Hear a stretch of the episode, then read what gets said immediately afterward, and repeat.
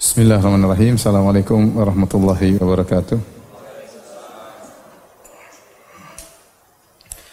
Alhamdulillahi ala ihsanih wa syukru lahu ala taufiqihi wa amtinani. Asyhadu an la ilaha illallah wahdahu la syarika lahu ta'ziman li sya'nihi wa asyhadu anna Muhammadan abduhu wa rasuluhu da'ila ridwanih. Allahumma salli alaihi wa ala alihi wa ashabihi wa ikhwani hadirin dan hadirat yang dirahmati oleh Allah Subhanahu wa taala. Alhamdulillah, puji dan syukur kita panjatkan kepada Allah atas segala limpahan karunia yang terus Allah berikan kepada kita. Salawat dan salam semoga tercurahkan selalu kepada junjungan kita Nabi Muhammad sallallahu alaihi wasallam, juga kepada keluarganya serta seluruh sahabat beliau tanpa terkecuali. Pada kesempatan kali ini kita akan menyampaikan tentang kisah wafatnya Nabi sallallahu alaihi wasallam. Hadirin hadirat yang dirahmati Allah Subhanahu wa taala, tatkala Nabi sallallahu alaihi wasallam berdakwah hampir 22 tahun atau 23 tahun dan membuahkan hasil yang luar biasa, yang di mana Allah Subhanahu wa taala berfirman, "Idza jaa nasrullahi wal fath wa ra'aitan nasa yadkhuluna fi dinillahi afwaja fasabbih bihamdi rabbika wastaghfirhu innahu kana tawwaba." Jika telah datang kemenangan dan pertolongan Allah Subhanahu wa taala dan engkau telah melihat manusia masuk Islam berbondong-bondong, itu tatkala di penghujung dakwah Nabi sallallahu alaihi wasallam, ya. Ini pertanda bahwasanya tugas Nabi sudah selesai. Kalau tugas Nabi sudah selesai, maka dia akan dipanggil oleh Allah Subhanahu wa taala. Makanya tatkala turun ayat ini dipahami oleh sebagian sahabat seperti Ibnu Abbas radhiyallahu taala anhuma, bahwasanya ini adalah pemberitahuan dari Allah Subhanahu wa taala kepada nabinya bahwasanya dia akan dipanggil oleh Allah Subhanahu wa taala karena tugas telah selesai. Nabi telah menyampaikan seluruh risalah Allah Subhanahu wa taala dan dakwah Nabi telah berhasil, orang-orang telah masuk Islam dengan berbondong-bondong. Oleh karenanya, di akhir-akhir hidup Nabi sallallahu alaihi wasallam, Nabi sudah menampakkan isyarat tersebut bahwasanya beliau akan meninggal dunia. Firasat telah menunjukkan beliau akan meninggal dunia. Makanya tatkala di tahun 10 Hijriah, Rasulullah SAW wafat pada tahun 11 Hijriah, tanggal 12 Rabiul Awal, ya, di hari Senin.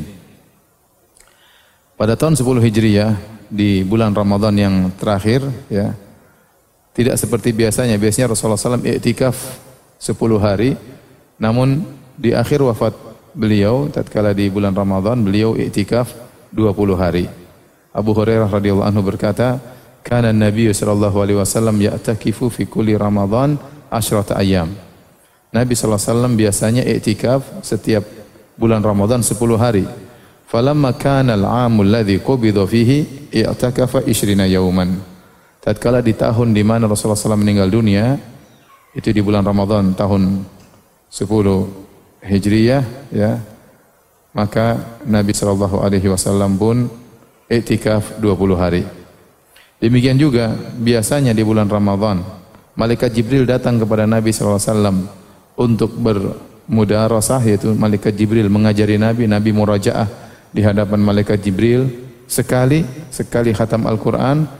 Namun di bulan Ramadan tatkala itu Malaikat Jibril sampai 2 kali datang kepada Nabi agar Nabi muraja Al-Quran. Kata Nabi SAW kepada Fatimah, "Inna Jibrila kana yu'aridunil Quran kulla sanatin marrah." Ya, sungguhnya Jibril itu selalu tiap tahun datang kepadaku mengajarkan Al-Quran setiap tahun sekali. Wa innahu aradani al-'ama marratain, akan tapi tahun ini Jibril mengajari Al-Qur'an kepadaku 2 kali. Wala urahu illa hadhara ajali, dan aku memandang ini pertanda bahwasanya ajalku telah tiba. Wa innaki awwalu ahli baiti lahaqan bi, dan engkau wahai Fatimah adalah ahlul bait, keluargaku yang pertama kali akan menyusulku.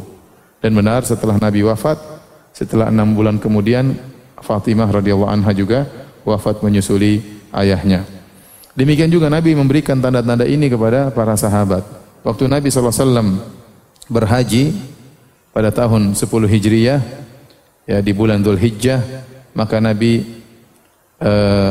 berhaji, kemudian Nabi berkata kepada para sahabat, "Litakhudhu manasikakum."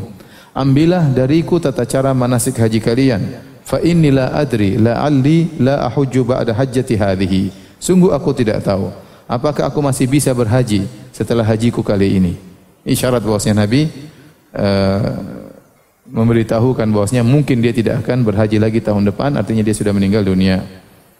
Oleh karenanya tatkala di hari-hari tasyrik ya, turunlah surat An-Nasr tadi yang kita sebutkan, idza jaa nasrullahi wal fath. Jika telah datang pertolongan Allah dan kemenangan. Tatkala turun ayat ini, Ibnu Abbas berkata, "Ajalu Rasulillah sallallahu alaihi wasallam a'lamahu iyyah." Ayat ini pertanda tentang ajal Nabi yang Allah beritahukan kepada Rasulullah sallallahu alaihi wasallam. Kemudian Nabi pulang dari haji. Tatkala Nabi pulang dari haji dari Mekah menuju Madinah, Nabi singgah di suatu tempat namanya Khum, suatu mata air namanya Khum. Kemudian Nabi sallallahu alaihi wasallam memberitahukan kepada para sahabat dengan isyarat bahwasanya beliau akan meninggal dunia. Zaid bin Arkom berkata, "Qama Rasulullah sallallahu alaihi wasallam yauman fina khatiban bima'in yud'a khumman baina Makkah wal Madinah." Suatu hari Rasulullah sallallahu alaihi wasallam berdiri berkhutbah di hadapan kami di suatu tempat yang namanya Khum, mata air namanya Khum, yaitu letaknya antara Makkah dan kota Madinah. Fahamidallahu wa atsna alaihi. Maka Nabi pun memuji Allah dan menyanjung Allah Subhanahu wa taala. Wa wa'adha wa dzakkar, dan Nabi memberi wejangan dan Nabi memberi peringatan. Kemudian Nabi berkata, "Amma ba'du." Kemudian daripada itu, "Ala ayyuhan nas, wahai manusia sekalian. Fa inna ma ana basyarun." Sungguhnya aku ini manusia. Itu manusia di antara sifatnya meninggal dunia. Fa inna ma ana basyarun. Sungguhnya aku ini hanyalah manusia. Yushiku an ya'tiya rasulu rabbi fa ujiba. Sebentar lagi akan datang utusan dari Robku memanggilku dan aku akan memenuhi panggilan tersebut. Ini Nabi sebutkan di hadapan para sahabat tatkala setelah pulang dari haji. Kemudian masuklah tahun 11 Hijriah. Jadi Nabi haji wada, haji perpisahan pada tahun 10 Hijriah. Pada tahun 11 Hijriah di bulan Safar, beliau pergi menuju Gunung Uhud, ke syuhada Uhud. Kemudian beliau salat kepada para syuhada Uhud. Uqbah bin Amir radhiyallahu anhu berkata, "Anna Rasulullah sallallahu alaihi wasallam kharaja yauman fa shalla ala ahli Uhudin salatahu alal mayyit." Sungguhnya Rasulullah sallallahu alaihi wasallam suatu hari pergi menuju ke kuburan syuhada Uhud. Kemudian Nabi mensolatkan syuhada Uhud salatahu alal mayyit, seperti menyolatkan mayat. Ada khilaf di sini apakah Nabi benar-benar solat sebagaimana solat jenazah ataukah maksudnya Nabi berdoa sebagaimana Nabi mendoakan orang yang meninggal. Tsumman sarafa ilal mimbar. Kemudian setelah itu dia pulang dari balik ke Masjid Nabawi, jarak kira-kira 5 kilo dari syuhada Uhud, Gunung Uhud sampai Masjid Nabawi. Dalam riwayat tsumma sa'idal mimbar kal muwaddi' lil ahya'i wal amwat. Kemudian Nabi naik di atas mimbar bersikap seperti orang yang akan berpisah terhadap orang yang masih hidup maupun yang akan meninggal dunia atau yang sudah meninggal dunia. Seakan-akan Nabi menyatakan perpisahan. Kemudian Nabi berkata, "Inni faratakum wa ana syahidun alaikum." Sungguhnya aku akan mendahului kalian, yaitu di telagaku, wa ana syahidun alaikum, dan aku akan menjadi saksi bagi kalian. Wa inni wallahi la anzuru ila haudil ana, dan demi Allah sekarang aku sedang melihat kepada telagaku. Wa inni qad utitu mafatiha khazainil ardi au mafatihal ardi, dan sungguhnya aku telah diberikan kunci-kunci perbendaharaan dunia. Wa inni wallahi ma akhafu alaikum an tusyriku ba'di, demi Allah aku tidak khawatir kalian berbuat syirik setelahku. Walakinni akhafu alaikum an tanafasu fiha, tapi aku khawatir kalian berlomba-lomba dalam dunia. Nabi ucapkan kepada para sahabat, beri isyarat bahwasanya beliau akan meninggal dunia. Makanya dipahami oleh para sahabat seakan-akan kal muwaddi'. Nabi berkhutbah seakan-akan beliau menyampaikan kata perpisahan kepada para sahabat. Uqbah bin Amir berkata, "Fakanat akhira ma ra'aitu Rasulullah sallallahu alaihi wasallam alal mimbar." Itulah terakhir kali aku lihat Nabi berkhutbah di atas mimbar. Pada pertengahan suatu malam, Rasulullah sallallahu alaihi wasallam keluar menuju kuburan Baqi' untuk memohon ampunan bagi ahlul Baqi'. Beliau berkata, "Inni qad umirtu an astaghfira li ahlil Baqi'." Sungguhnya aku telah diperintahkan oleh Allah untuk memohonkan ampunan bagi Ahlul Baqi. Kemudian Nabi SAW pergi menuju kuburan Ahlul Baqi, kuburan Baqi. Kemudian Nabi berkata kepada mereka, Assalamualaikum ya ahlal maqabir. Assalamualaikum wahai penghuni kuburan. Itu kuburan Baqi. Liyahnilakum ma asbahtum fihi. Kata Nabi SAW, selamat atas apa yang kalian alami pada saat ini. Mimma asbaha fihin nas. Daripada kondisi orang-orang sekarang ini. Artinya kalian sudah meninggal duluan terlebih dahulu. Kalian lebih selamat dibandingkan dengan kondisi orang sekarang ini. Lau ta'lamuna ma najjakumullahu minhu. Kalau seandainya kalian tahu Allah telah menyelamatkan kalian. Kenapa? Aqbalatil fitanu kaqita'al lail muzlim. Sungguh fitnah-fitnah telah datang seperti potongan-potongan malam yang gelap. Yatba'u awwaluha akhiraha. Al-akhiratu syarrun minal ula. Maka yang datang fitnah tersebut datang silih berganti dan fitnah yang datang belakangan lebih parah daripada fitnah yang datang lebih dahulu. Artinya dia mengatakan alhamdulillah kalian Ahlul Baqi sudah meninggal terlebih dahulu. Sekarang tiba saatnya datang apa? Fitnah. Terutama setelah Nabi SAW nanti meninggal. Datang fitnah-fitnah, ujian-ujian dan kalian telah diselamatkan oleh Allah sudah meninggal terlebih dahulu. Kemudian Nabi berkata, "Inni qad utitu mafatihah khazainid dunya." Aku telah diberikan kunci-kunci perbendaharaan dunia. Wal khulda fiha, dan aku telah diizinkan oleh Allah untuk abadi hidup di atas muka bumi. Tsummal jannah, dan kemudian aku diberikan surga setelah itu. Wa khuyirtu baina dzalik, dan aku disuruh milih di antara hal tersebut. Wa baina liqa'i rabbi azza wa jalla wal jannah, atau aku segera meninggal bertemu dengan Rabbku dan masuk surga. Jadi Nabi mengatakan saya disuruh pilih oleh Allah. Dijadikan raja dunia, diberikan perbendaharaan dunia. Kemudian hidup lama di dunia, baru kemudian masuk surga atau segera bertemu dengan Allah dan masuk surga. Dan aku telah dipilih-pilihan di antara keduanya, kata Nabi, laqad ikhtartu liqa'a rabbi wal jannah. Aku milih untuk bertemu dengan Rabbku dan masuk surga. Berarti Nabi tidak memilih untuk tidak hidup apa? Lama. Bukankah di antara doa Nabi sallallahu alaihi wasallam, as'aluka ladzatan nadhar ila wajhikal karim wasyauqa ila liqa'ik. Ya Allah, aku mohon kepada Engkau kelezatan memandang wajahmu di surga kelak dan kerinduan untuk bertemu denganmu. Maka Nabi waktu disuruh pilih jadi raja dunia atau meninggal bertemu dengan Allah, Nabi milih bertemu dengan Allah Subhanahu wa taala. Lalu beliau memohon ampunan bagi Ahlul Baqi, ya. Setelah itu beliau pulang, di pagi harinya beliau mulai sakit. Ya. Sebelumnya Nabi hampir-hampir tidak disebutkan pernah sakit. Terus berpindah dari satu kegiatan dalam perang ini, perang selanjutnya. Terus Nabi demikian. Hampir-hampir tidak disebutkan Nabi apa? Sakit. Di akhir hayat beliau, setelah Allah kasih firasat bahwasanya beliau akan meninggal, maka Allah kasih sakit kepada beliau. Sekitar di akhir bulan Safar, tahun 11 Hijriah, Rasulullah menghadiri penguburan jenazah seorang sahabat di Baqi. Ada orang sahabat meninggal, Rasulullah hadiri penguburannya. Kemudian beliau pulang ke rumah. Waktu beliau pulang ke rumah, masuk ke rumah Aisyah, maka beliau merasakan kepala beliau pusing dan panas mulai merambat pada sekujur tubuh beliau, ya. Dan akhirnya panas sangat parah dan para sahabat sampai-sampai merasakan panas di kain atau sorban yang dipakai oleh Nabi sallallahu alaihi wasallam. Aisyah berkata, menceritakan awal sakitnya Nabi, "Raja'a ilayya Nabi sallallahu alaihi wasallam dzata yaumin min janazatin minal Baqi." Suatu hari Rasulullah sallallahu alaihi wasallam habis menghadiri pemakaman seorang sahabat di Baqi, kemudian Nabi pulang bertemu denganku. Fawajadani wa ana ajidu sudaan. Waktu Nabi masuk ke rumah, kata Aisyah, aku sedang pusing. Wa ana aqul, dan aku berkata kepada Nabi, wa ra'sa, ya Rasulullah, kepalaku, aduh sakit kepalaku. Aisyah berkata, aduh sakit kepalaku. Maka Nabi berkata, bal ana ya Aisyah wa ra'sah. Justru aku yang sedang sakit kepala. Aisyah sakit kepala, Nabi juga sakit apa? Kepala. Aisyah mengatakan, Rasulullah, kepalaku sakit. Kata Rasulullah, justru saya yang kepalanya apa? Sakit.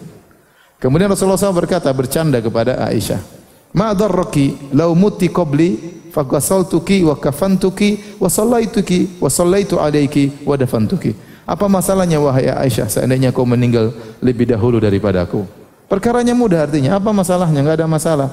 Kalau kau meninggal, aku akan memandikanmu, lalu aku akan mengafankanmu, lalu aku akan menyolatkanmu, lalu aku kuburkan engkau. Apa masalahnya kalau kau meninggal sebelum aku? Kemudian Aisyah bercanda, "Laka'anni bika wallahi law fa'alta dzalik la raja'ta ila baiti fa'arasta fihi bi ba'dhi nisa'ika."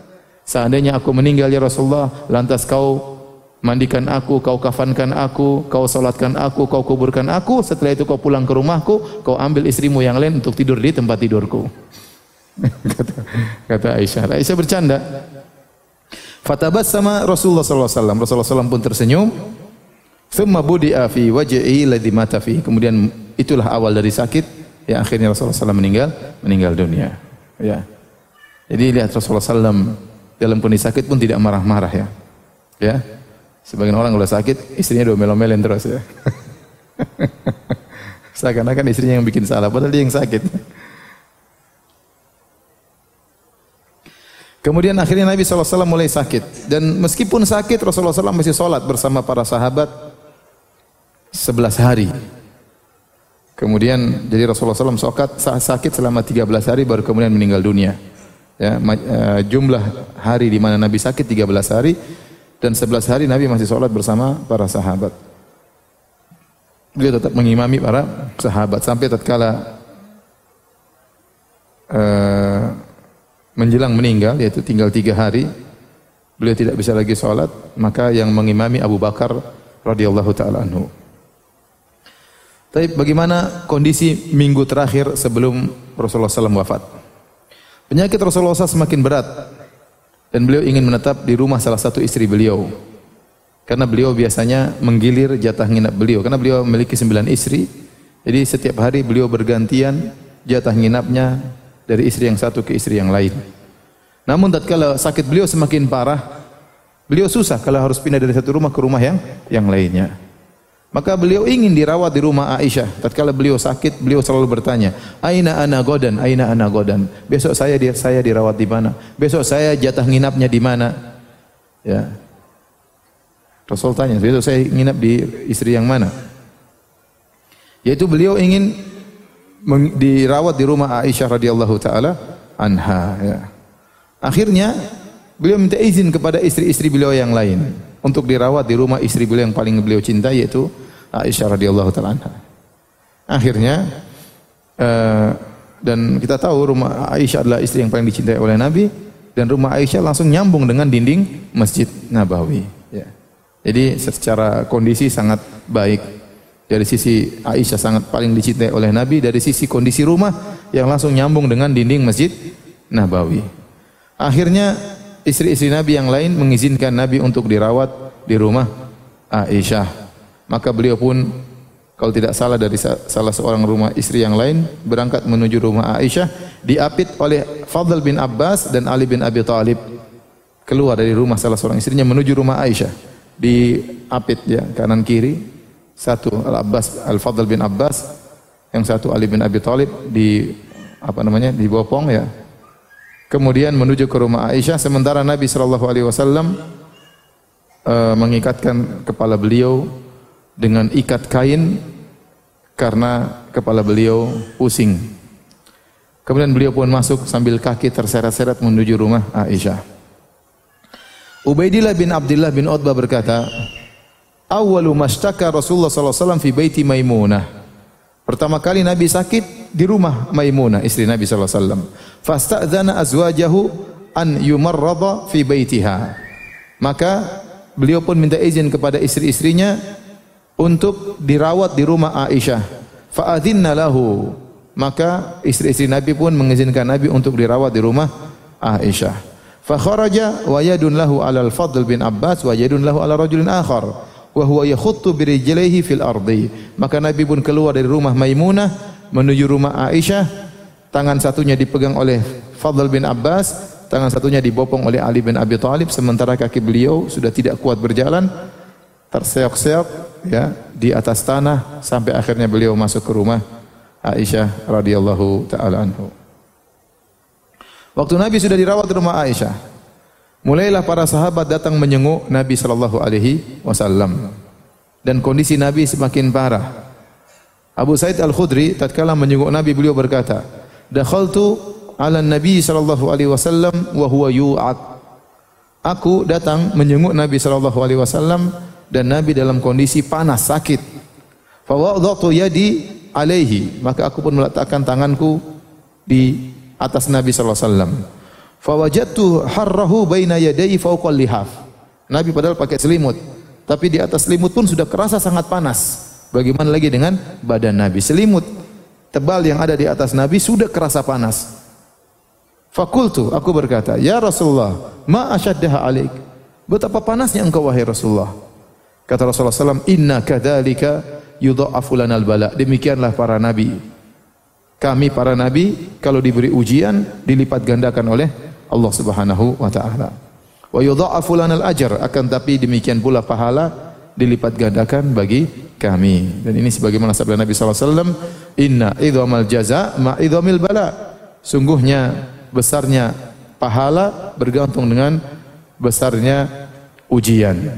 Dan Nabi pernah ditanya, man asyadun nasi bala'an ya Rasulullah, siapa orang yang paling berat ujiannya? Maka Nabi mengatakan, asyadun nasi bala'an al-anbiya, yang paling berat ujiannya adalah para nabi. Tsumma salihun, kemudian orang-orang saleh.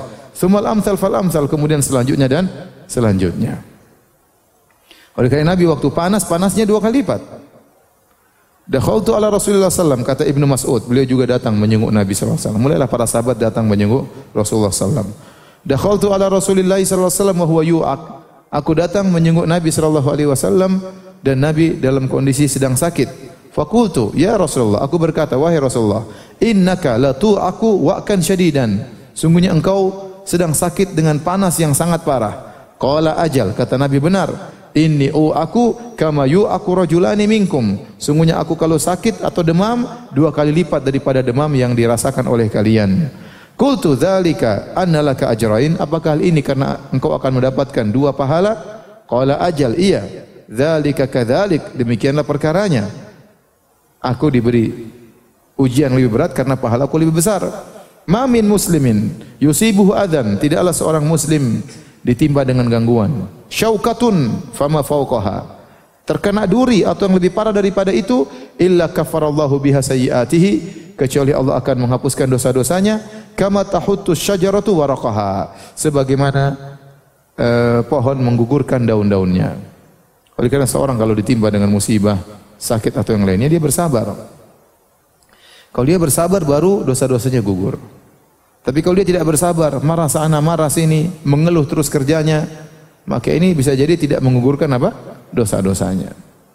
Kalau dia bersabar, maka daun akan berguguran. Makanya Nabi sallallahu alaihi wasallam, dosa akan berguguran sebagaimana bergugurannya daun. Makanya Nabi sallallahu alaihi wasallam mengatakan, la tasubbil humma, janganlah kalian mencela demam.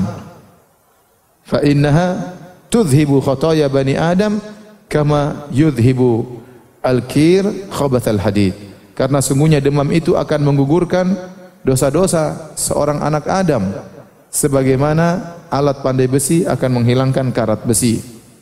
Jadi seorang kalau terkena musibah, penyakit yang lainnya, sabar.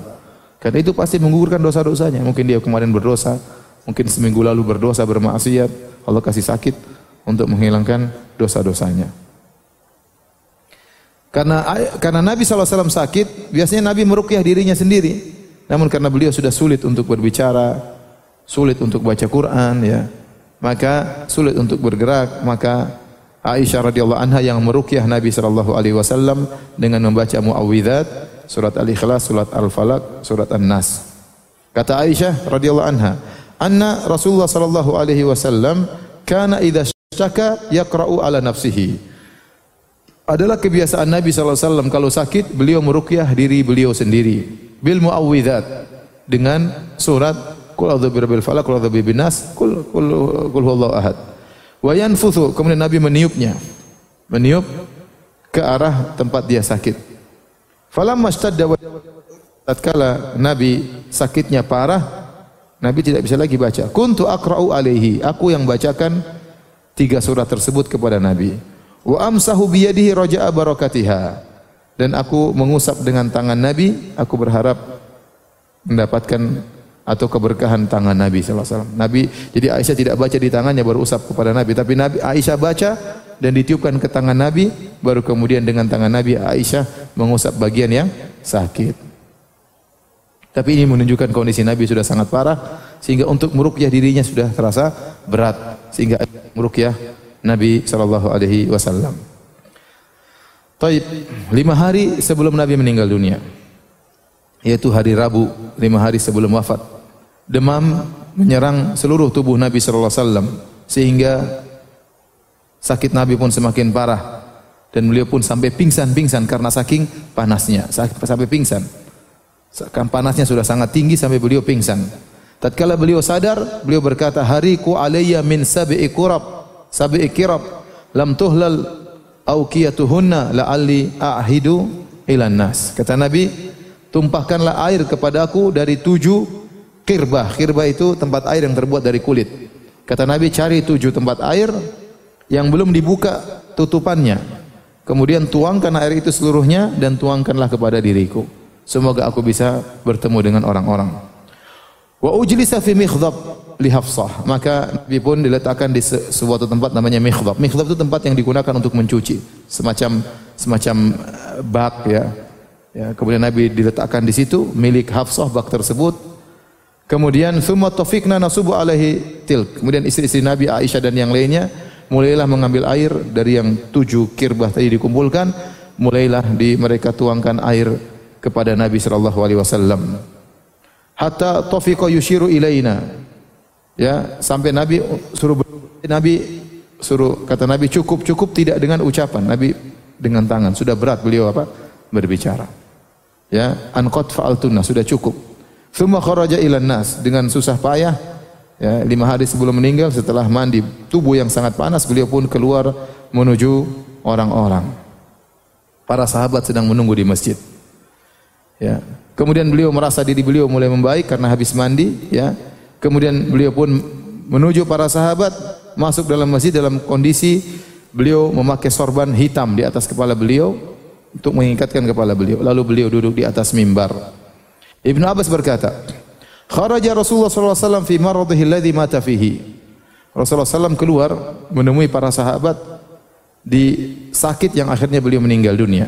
Bimil hafatin qad asaba bi asabatin dasma, dan Nabi sallallahu alaihi wasallam keluar pakai selimut karena beliau demam. Kemudian beliau mengikatkan kepala beliau dengan sorban berwarna hitam. Dan itu dalil bahwasanya boleh memakai baju berwarna apa? Hitam. Sorban warna hitam enggak ada masalah.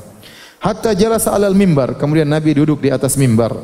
Fahamidallaha wa athna alaihi. Kemudian Nabi memuji Allah dan menyanjung Allah. Tsumma qala, kemudian Nabi berkata, "Amma ba'du. Fa innan nas yakthurun wa yaqilul ansar." Sungguhnya orang-orang semakin banyak, adapun kaum Ansar semakin sedikit. Hatta yakunu fin nasi bimanzilatil milhi fi ta'am. Sehingga jumlah kaum Ansar dibandingkan dengan jumlah kaum muslimin seperti garam yang ada di makanan, itu sedikit. Faman waliya minkum syai'an yadhurru bihi qauman wa yanfa'u fi akharin. Barang siapa yang mengurus urusan kaum muslimin yang ternyata pengurusannya itu bermanfaat bagi sebagian kaum dan memberi kemudaratan kepada kaum yang lain, falyaqbal min muhsinihim wa yatajawaz an musiihim. Maka perhatikanlah kaum Ansar. Kalau mereka baik, terimalah kebaikan mereka, kalau mereka bersalah, maafkanlah mereka. Nabi sedang memuliakan kaum Ansar. Kata Ibnu Abbas, fa kana akhir majlisin jalasa bihi Nabi sallallahu alaihi wasallam. Itulah majlis terakhir yang dihadiri oleh Nabi atau yang disampaikan oleh Nabi sallallahu alaihi wasallam. Itulah terakhir Nabi naik mimbar. Abu Said Al Khudri berkata, "Anna Rasulullah sallallahu alaihi wasallam jalasa alal mimbar." Sama kisahnya. Nabi sallallahu alaihi wasallam duduk di atas mimbar. Tidak bisa berdiri lagi. Nabi duduk. Tidak bisa lagi berdiri. Kemudian Nabi berkata, "Inna abdan khayyarahullahu baina an yu'tiyahu min zahratid dunya ma syaa wa baina ma indahu fakhtaro ma indahu." Sungguhnya kata Nabi, ada seorang hamba diberi pilihan oleh Allah Subhanahu wa taala antara diberikan perhiasan dunia yang dia sukai atau memilih apa yang ada di sisi Allah Subhanahu wa taala. Maka sang hamba meninggalkan perhiasan dunia dan dia memilih janji Allah Subhanahu wa taala. Waktu Nabi mengucapkan demikian, fabaka Abu Bakrin, Abu Bakar menangis. Fadainaka bi abaina wa ummahatina. Kata Abu Bakar, ya Rasulullah, kami menebusmu dengan bapa dan ibu kami. Fa ajibna lahu. Kata Abu Said Al Khudri, kami heran dengan Abu Bakar ini, orang tua ini. Wa qalan nas Berkata, orang-orang berkata, lihatlah kepada orang tua ini, Abu Bakar sudah tua. Yukhbiru Rasulullah sallallahu alaihi wasallam an abdin khajarahullah baina an yu'tiyahu min zahrati dunya wa baina ma indahu wa yaqul fadainaika bi abaina wa ummahatina. Aneh orang tua ini. Nabi mengabarkan ada seorang hamba diberi pilihan untuk memilih kehidupan dunia yang indah atau apa yang Allah janjikan. Ternyata sang hamba memilih janji Allah. Lantas orang tua ini berkata, kami menebusmu dengan bapak dan ibu kami. Ada apa gerangan? Mereka heran. Kenapa Abu Bakar nangis? Kemudian ngomong demikian. Fakana Rasulullah SAW huwal mukhayyar. Ternyata hamba yang dimaksud oleh Nabi adalah dirinya sendiri. Dia yang diberi pilihan oleh Allah untuk hidup dunia atau kembali ke sisi Allah. Wakana Abu Bakrin huwa a'lamana. Dan Abu Bakar ternyata orang yang paling pandai, yang paling paham di antara kami. Wa qala Rasulullah sallallahu alaihi wasallam, Rasulullah sallallahu berkata mengomentari perkataan Abu Bakar, "Inna min amanin nasi alayya fi suhbati wa mali Abu Bakrin." Sungguhnya di antara orang yang paling berjasa kepadaku dalam persahabatan dan dalam bantuan secara materi adalah Abu Bakar. Walau kuntu muttakhidan khalilan min ummati latakhadtu Abu Bakrin. Kalau saya boleh mengambil kekasih dari umatku, aku akan menjadikan kekasihku adalah Abu Bakar. Illa khulatal Islam, tapi hanyalah persaudaraan sama Muslim. Karena Nabi adalah Khalilur Rahman, kekasih Allah. La yabqayanna fil masjid khawkhatun illa khawkhatu Abi Bakrin. Kata Nabi, tidak boleh ada jendela yang langsung tembus dari rumah seseorang ke dinding masjid kecuali jendelanya Abu Bakar. Jadi dahulu Masjid Nabawi, di sisi Masjid Nabawi ada rumah-rumah sahabat yang nempel dengan Masjid Nabawi langsung. Sehingga kalau mereka ke masjid, mereka tinggal buka semacam pintu kecil atau jendela, langsung masuk ke masjid. Ada sebagian sahabat, termasuk di antaranya rumah Nabi. Demikian, dindingnya langsung nempel dengan dinding rumah Aisyah. Jadi Nabi kalau masuk, langsung masuk. Sebagian sahabat juga demikian. Kata Nabi, seluruh pintu-pintu yang nyambung ke masjid, tutup semuanya. Kecuali pintunya siapa? Abu Bakar. Kecuali pintunya Abu Bakar. Ini jelas isyarat bahwasanya Abu Bakar yang akan menjadi apa? Khalifah. Dan Nabi ucapkan tatkala Nabi akan meninggal dunia. Itu 5 hari sebelum Nabi sallallahu alaihi wasallam meninggal dunia. Anas bin Malik bercerita, marra Abu Bakrin wal Abbas radhiyallahu anhuma. Suatu hari Abu Bakar dan Al Abbas bi majlisin min majlisin Ansar wa hum yabkun. Melewati majelis kaum Ansar. Kaum Ansar sedang menangis. Maka Al-Abbas dan Abu Bakar bertanya, "Ma yubkikum? Apa yang buat kalian menangis?"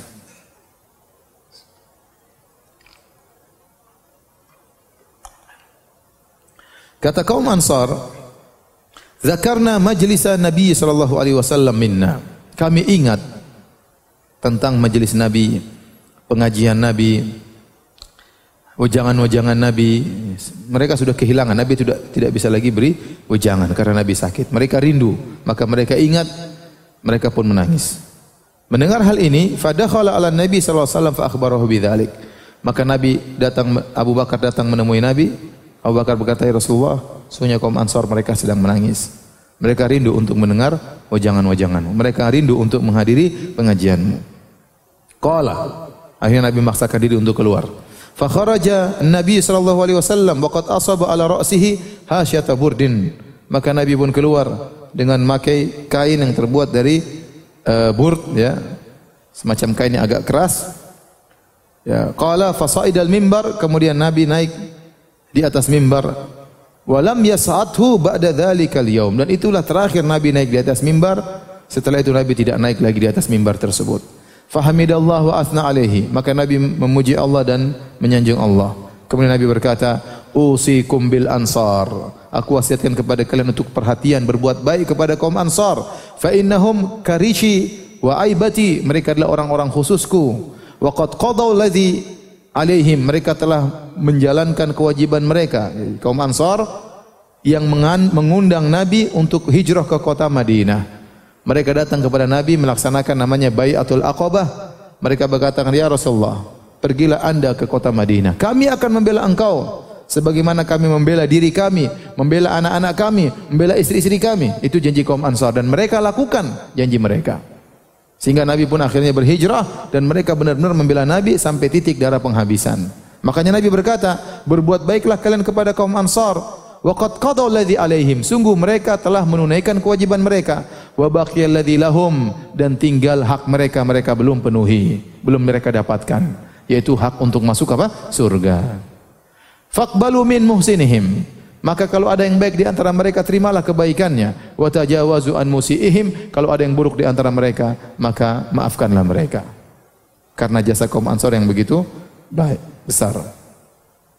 Taib, itu 5 hari sebelum Nabi meninggal. Bagaimana kondisi Nabi 4 hari sebelum meninggal? Itu pada hari Kamis. Nabi meninggal hari Senin. Pada hari Kamis, 4 hari sebelum Rasulullah SAW wafat, Ibnu Abbas berkata, Yaumul Khamis, hari Kamis. Wa ma Yaumul Khamis? Tahukah kalian apa itu hari Kamis? Tsumma baka hatta khadaba dam'uhu al-hasba. Maka Ibnu Abbas pun menangis begitu kuat tangisannya sampai akhirnya air matanya membasahi tanah, ya, yang ada di bawah beliau. Faqala, maka Ibnu Abbas bercerita, Ishtadda bi Rasulillah sallallahu alaihi wasallam waj'uhu yaumal Khamis. Pada waktu hari Kamis, maka sakit Nabi semakin parah. Faqala, Nabi berkata, "Ituni bi kitabin aktubu lakum kitaban lan tadhillu ba'dahu abadan." Datangkanlah kepadaku suatu kertas, aku akan menulis suatu catatan, suatu pesan yang kalian tidak akan tersesat selamanya setelah pesan tersebut. Fatanaza'u, ternyata para sahabat yang hadir sedang menyenguk Nabi ribut. Ada yang mengatakan enggak usah, ada yang mengatakan ambil kertas, ada yang mengatakan enggak usah. Wala yang bagi indi tanazu' wala yang bagi inda nabi tanazu. Akhirnya mereka, kata Ibnu Abbas, mereka ribut dan sebenarnya tidak pantas ada keributan di sisi Nabi. Dalam riwayat yang lain, waktu Nabi mengatakan, datangkanlah kertas tulisan, aku akan menyampaikan pesanku.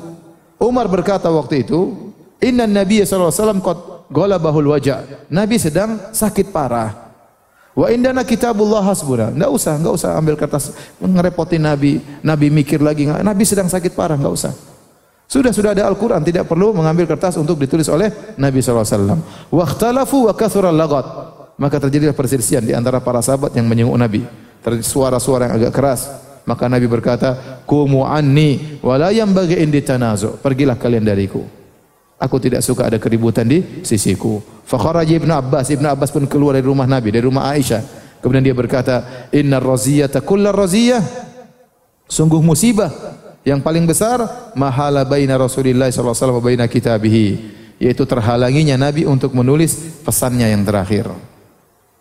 Jadi di antara yang tidak setuju Nabi untuk menulis, Umar bin Khattab radhiyallahu anhu. Hadis ini dijadikan bahan oleh orang Syiah untuk mencela Umar, Nabi suruh datangkan kertas, Umar bilang tidak usah, Nabi lagi sakit. Ya, tapi para ulama menjelaskan, ya, Umar beristihad, Umar kasihan sama Nabi sudah sakit parah, suruh mikir lagi, mau nulis apa lagi. Ya. Dan kata para ulama, kalau memang tulisan itu harus ditulis, tentu Nabi tidak akan mendengar perkataan siapa? Umar. Nabi pasti mengatakan, datangkan, diam kamu Umar, tapi Nabi akhirnya tidak juga jadi menulis. Ya. Tidak jadi menulis. Oleh karenanya, para ulama mengatakan, kata Ibnu Hajar, ini ijtihad Umar dan itu benar, ya, karena Umar tidak ingin Nabi repot harus menulis-nulis sementara beliau sedang sakit parah, panas sudah sangat meninggi. Ya, karena ambil kertas, tulis, Nabi akan mikir dan macam-macam. Kata Umar tidak perlu, sudah ada Al-Qur'an. Ya, karena seandainya itu perkara yang wajib, tentu Nabi tidak akan menghentikan niatnya hanya karena perkataan Umar. Dan kita tahu Umar radhiyallahu anhu punya hubungan khusus dengan Nabi sallallahu alaihi wasallam. Berapa kali Umar punya ide kepada Nabi disetujui oleh Allah Subhanahu wa taala, bahkan disebut oleh sebagian ulama sampai 8 kali, ya. Dan Umar biasa menegur Nabi sallallahu alaihi wasallam, punya ijtihad. Contoh, waktu Nabi akan menyolatkan Abdullah bin Ubay bin Salul, orang munafik yang meninggal. Waktu Nabi mau salat, Umar tegur, "Ya Rasulullah, ini orang munafik, jangan salatin." Tapi Nabi akhirnya tetap aja salat, lalu turun firman Allah menegur Nabi sallallahu alaihi wasallam, "Wala tusalli ala ahadin minhum mata abada." Jangan kau salat terhadap orang munafik. Allah membenarkan siapa? Umar. Jadi Umar terbiasa menegur Nabi. Waktu Umar kasih ide, "Ya Rasulullah, uhjub nisa'aka." Ya Rasulullah, waktu belum turun ayat hijab. Kata Umar, "Ya Rasulullah, suruh istri-istri Anda berhijab. Suruh pakai jilbab keluar, jangan dilihat oleh orang." Tapi Nabi tidak mengikuti pesan Umar karena masalah jilbab, masalah syariat. Ternyata Allah turunkan ayat membela Umar, menyuruh wanita untuk apa?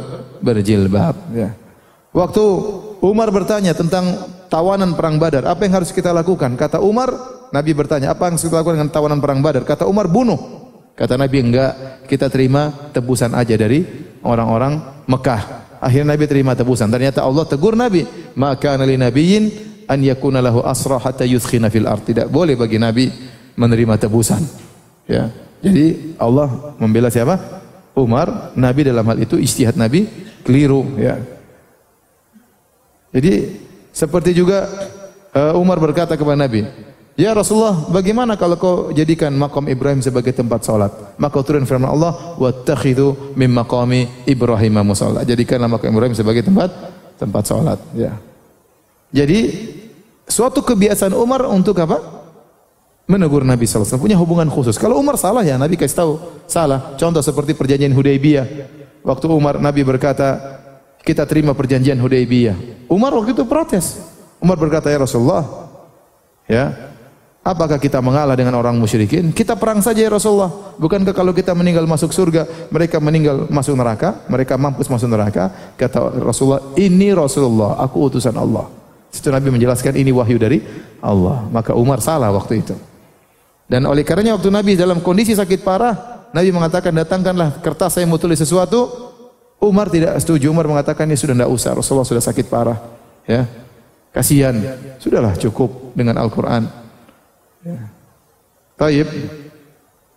Setelah itu Rasulullah SAW disebut dalam hadis yang lain, ya. Rasulullah SAW berwasiat dengan 3 perkara secara ucapan. Yang pertama beliau berkata, "Akhrijul musyrikina min jaziratil Arab." Keluarkan kaum musyrikin dari jazirah Arab. Kemudian Nabi berkata, "Ajizul wafda binahwi ma kuntu ujizuhum." Dan kalau ada tamu-tamu datang, delegasi datang menuju kalian, maka berilah mereka penghargaan sebagaimana aku. Jadi kalau mereka datang, kasih pemberian. Mereka tamu-tamu dihormati, ingin belajar Islam, ingin tahu tentang Islam, datang dari jauh, maka kasihlah mereka pemberian sebagaimana kebiasaanku memberi kepada mereka.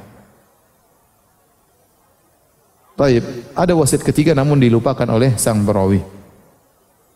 Hadirin dan hadirat yang dirahmati Allah Subhanahu wa taala. Meskipun penyakit yang diderita Nabi semakin parah, akan tapi beliau masih sempat menunaikan semua solatnya, mengimami jamaah para sahabat. Tetap jadi imam. Terakhir solat yang dilakukan oleh Nabi menjadi imam, yaitu hari Kamis tatkala solat maghrib. Nabi keluar, Nabi jadi imam, kemudian Nabi baca surat Wal Mursalati Urfa. Kata Ummul Fadl, istrinya Al Abbas bin Abdul Muttalib, "Sami'tu Nabiya sallallahu alaihi wasallam." Aku mendengar Nabi sallallahu alaihi wasallam yaqra'u fil maghrib bil mursalati urfa. Aku mendengar Nabi salat maghrib baca surat Wal Mursalati Urfa. Ini surat cukup panjang, ya. Kalau baca salat maghrib mungkin orang agak protes, tapi Nabi sakit baca surat itu. "Tsumma ma shallalana ba'da hatta qabadahu Allah." Dan itu terakhirlah Nabi menjadi imam dengan suara yang solat jahriyah, itu solat maghrib. Waktu Isya Rasulullah SAW ingin solat lagi jadi imam hari Kamis, Rasulullah SAW sudah tidak mampu. Penyakit beliau semakin parah. Aisyah berkata, "Thaqulan Nabi sallallahu alaihi wasallam." Rasulullah SAW waktu Isya, Rasulullah dalam kondisi berat. Rasulullah SAW bertanya, "Asolan nas, apakah orang sudah solat?" "Qulna la, belum ya Rasulullah." "Hum yantazirunak." Mereka menunggu engkau untuk jadi imam. Qala, kata Nabi, "Dha'u lima'an fil mikhdab." Ambilkan air, letakkan di bak al-mikhdab. Qalat fa'alna. Istri-istri Nabi ngumpul gitu. Mereka ngerawat suami mereka Rasulullah sallallahu alaihi wasallam. Maka mereka pun ambil air, letakkan di bak. Faktasala, kemudian Nabi mandi. Fa dhahaba liyanu'a fa uqmi alaihi. Rasulullah sallallahu alaihi wasallam ingin bangun, ingin pergi salat berjamaah jadi imam, namun beliau tidak kuat, beliau pun pingsan. Saking panasnya. Summa afaqa, kemudian beliau sadar. Beliau bertanya lagi, "Asollan nas, apakah orang-orang sudah salat Isya?" "Qulna la, belum wahai Rasulullah." "Hum yantadhirunaka ya Rasulullah." Mereka masih menunggu engkau jadi imam ya Rasulullah. Kata Nabi, "Dha'u li ma'an fil mikhdab." Ambilkan air lagi bagiku, letakkan di bak. Qalat, maka faqa'ada faktasala. Kemudian Nabi pun duduk di bak tersebut, lalu Nabi pun mandi. Kemudian Nabi merasa tubuhnya agak segar. Tsumma dhahaba liyanu'a. Nabi ingin berdiri menuju masjid, Nabi pingsan lagi. Tsumma afaqa, kemudian Nabi sadar. sadar dari pingsannya. Faqala asalan nas. Nabi bertanya lagi, apakah orang-orang sudah salat? Qulna la, belum wahai Rasulullah. Hum yantadhirunaka ya Rasulullah. Mereka masih menunggumu. Tidak ada sahabat yang berani jadi imam. Rasulullah ada. Semua nunggu Nabi sallallahu alaihi wasallam. Mereka belum salat ya Rasulullah, mereka masih menantimu. Faqala dha'u li ma'an fil mikhdab. Ambillah air untukku, ya. Aku ingin mandi. Faqa'ada faqtasala. Kemudian Nabi pun duduk, Nabi pun mandi. Tsumma dhahaba liyanu'a fa ughmi alaihi. Kemudian Nabi ingin bangun jadi imam, pingsan lagi. Berapa kali ini sudah ini? 3 atau 4 ya? 3. Tsumma afaqa. Kemudian Rasulullah sadar. Rasulullah SAW siuman, Rasulullah SAW bertanya lagi, "Asallan nas, apakah orang sudah salat?" Faqulna la, belum. Hum yantadhirunaka ya Rasulullah. Mereka masih menantimu untuk salat. Wan nasu uqufun fil masjid. Mereka semua berdiam nunggu di masjid. Yantadhiruna Nabi sallallahu alaihi wasallam al-isya al-akhirah. Di salatil isya al-akhirah. Semua mereka menunggu Nabi untuk salat Isya. Karena Nabi sudah tidak mampu, fa arsalan Nabi sallallahu alaihi wasallam ila Abi Bakrin bi an yusalli bin nas. Maka Nabi mengutus orang untuk suruh Abu Bakar yang jadi imam. Fa'atahu Rasul faqala. Maka utusan Nabi datang kepada Abu Bakar berkata, "Inna Rasulullah sallallahu alaihi wasallam ya'muruka an tusalli bin nas." Wahai Abu Bakar, sungguhnya Rasulullah memerintahkan engkau untuk jadi imam. Faqala Abu Bakar, "Wa kana rajulan raqiqan." Dan Abu Bakar orang yang sangat lembut. Abu Bakar berkata, "Ya Umar, shalli bin nas." Umar, ente jadi imam. Ya Umar, engkau aja yang jadi imam. Karena Rasulullah SAW suaranya lembut, khawatir suaranya enggak kedengaran, beliau suka menangis. Faqala lahu Umar berkata, "Anta ahaqqu bidzalik." Engkau lebih utama untuk jadi imam. Fa shalla Abu Bakrin tilkal ayyam. Maka 3 hari itu yang jadi imam siapa? Abu Bakar. Dalam riwayat yang lain, Aisyah minta 3 kali atau 4 kali agar jangan Abu Bakar yang jadi imam. Rasulullah SAW berkata, "Muru Abu Bakrin fayusalli bin nas." Suruh Abu Bakar jadi imam. Kata Aisyah menegur Nabi, "Inna Abu Bakrin rajulun raqiq." Ya Rasulullah, Abu Bakar bapak saya itu orangnya lembut. "Idza qara'a ghalabahul buka." Kalau dia baca dia pasti nangis. Nah, kalau udah nangis repot, orang-orang terganggu. Imamnya nangis terus. "Falau amarta ghairu Abi Bakr." Bagaimana kalau kau suruh orang lain? Rasulullah berkata, "Muruhu falyusalli." Suruh Abu Bakar jadi imam. Aisyah tegur lagi, "Ya Rasulullah, bapakku orangnya mudah nangis. Biar orang lain jadi imam." Kata Abu Bakar, kata Aisyah, "Faraja'tuhu marratain aw salatan." 2 kali atau 3 kali aku menegur Nabi sallallahu alaihi wasallam, tapi Rasulullah tetap berkata, "Muruhu falyusalli." Suruh Abu Bakar jadi imam. Kemudian Nabi berkata kepada Aisyah, "Inna kunna suahibu Yusuf." Kalian ini seperti perempuan-perempuan dalam kisah Nabi Yusuf.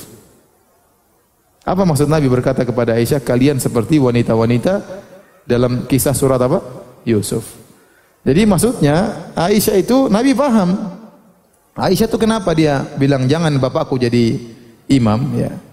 Karena Aisyah takut orang-orang akan mengatakan tuh ada keburukan gara-gara Abu Bakar jadi imam berarti Nabi akan meninggal dunia.